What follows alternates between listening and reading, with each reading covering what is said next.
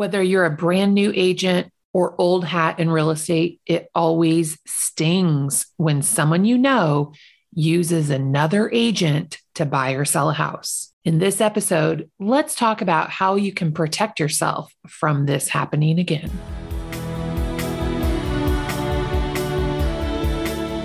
Welcome to the Savvy Agent Podcast, where we help real estate agents build a thriving business so they have financial freedom in their life without having to work 24 7. I'm your host, Heather Wright. Now let's get to it. My first tip is my best tip, and that is change your mindset. You could have a mindset from the onset that your preference is to not work with your friends and family.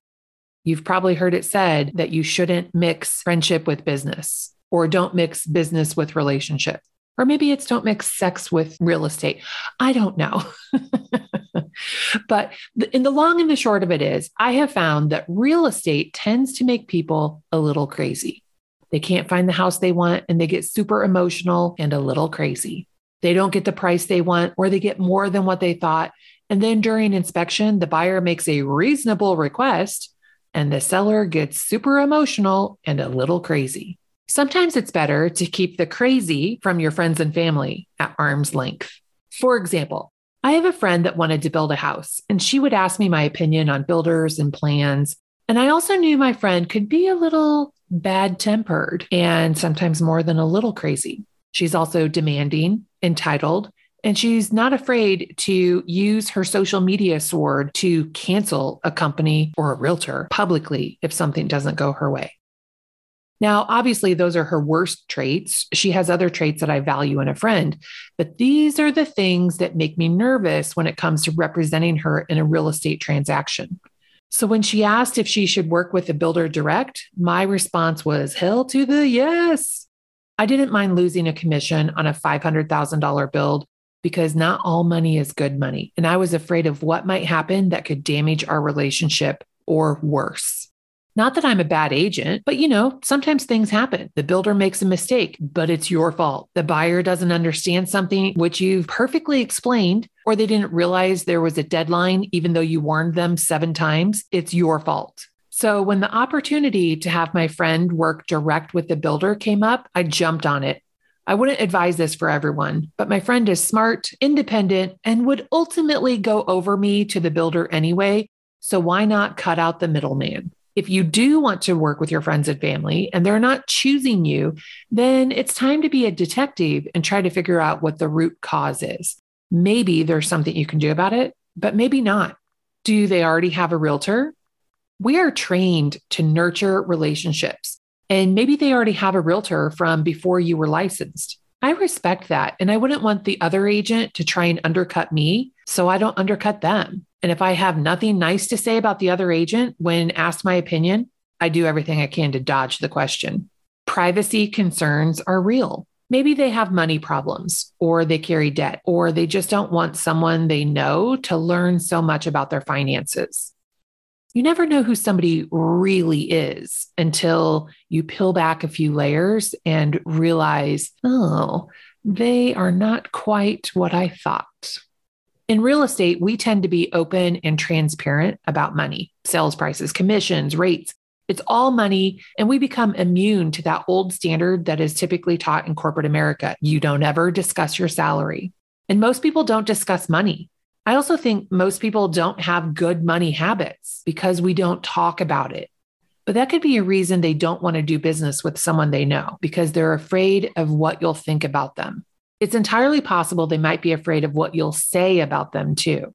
If you have a tendency to overshare information about your clients, you're going to give the impression that you won't keep their information private. Sometimes I find myself chatting about clients or venting about my day, and then I have to stop myself because it's the wrong audience. I can say certain things to my husband or my teammates or other real estate colleagues. But when I'm with people that aren't in real estate, I make it a practice to not complain in any way. I just don't want to give the wrong impression of myself as a professional. It's a weird censorship, but I think it's necessary because your friends and family probably don't understand real estate like we do, you know? Is it possible they don't even know you're a realtor? This probably feels like a silly question because, of course, your friends and family know you're an agent. But you might need to work on your brand a little bit here. Of your last five social media posts, were any of them real estate related? Have you offered equity updates to your sphere that already own homes? Do they know how great of a realtor you are? There's something to be said about the realtor that shares interesting content versus the agent that shares boring links to articles that no one wants to read or just pats themselves on the back for being amazing on a daily basis.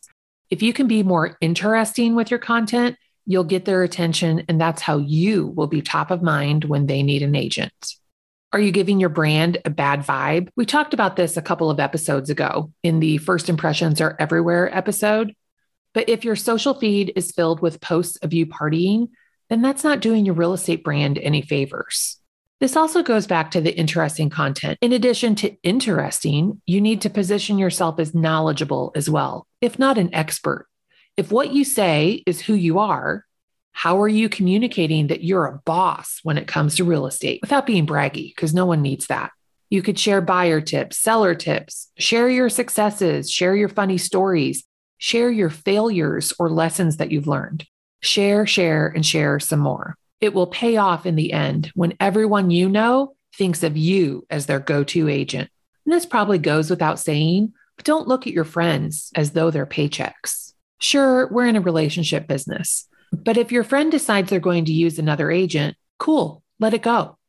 You might ask them what influenced their decision because you're always looking for feedback to help you grow your business. But if they don't give you feedback, don't press it. Wish them luck and let it go. I might be inclined to reevaluate a friendship, mm, like if somebody lied to me. If they asked me for help and then they did a pivot and used another agent, and they can't be honest about why that happened, then I'm not sure I want to be in that friendship. Like if they moved and then they tried to hide it, who does that? No friend of mine. No thanks. So there might be a growth opportunity for you if someone doesn't use you, but not always. There's also something to be said about having a mindset of abundance. Sure, it stings to not be chosen by a friend or family member, but remind yourself that this will only free up your time to work with your next sale your perfect client is right around the corner. So once you've evaluated possible growth opportunities, it's time to let it go. When I was a new agent, I remember a woman in my office taught me her favorite four letter word just for this occasion. Next. That's all you have to say. Next, and let it go.